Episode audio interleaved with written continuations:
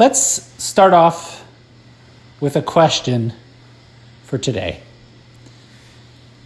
Granted, our generation, we might not see Nisim in the everyday. We might not appreciate Teva for what it is. We might not be able to understand through the natural world the greatness of the Ribbono Shel Olam, the kindness and the chesed that is bursting through every moment of creation. Great, okay, that's us. But asks the Torah of Ram. But the Torah was given for every generation. Seder Moadim, the cycle of all of our holidays, L'chol Doros Nitnu, they were given to every generation.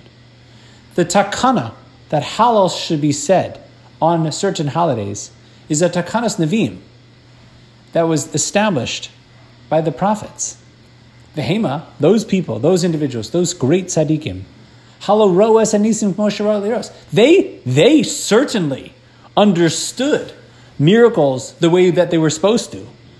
They certainly recognized within Teva everything that we've described before. Ulafia karasam heim shiaskinu Hallel kazel Wait, for those people, they should for sure be able to say Hallel every day.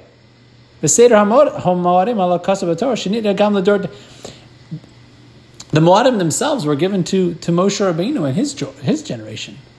And they certainly saw within every single day the Tov Hagadol near Bahem. Yosef B'meichad. So, so back to his back to his point. In other words, we discussed that before that you that you're not allowed to say hal every day, and, and based on the reason that we said in the last piece, but that that, that would only seem to apply to a generation like us, but not to previous generations, and yet the same klal, the same rule, applies through every generation, that there's not allowed to say hal every day. God willing, we'll continue with the answer tomorrow.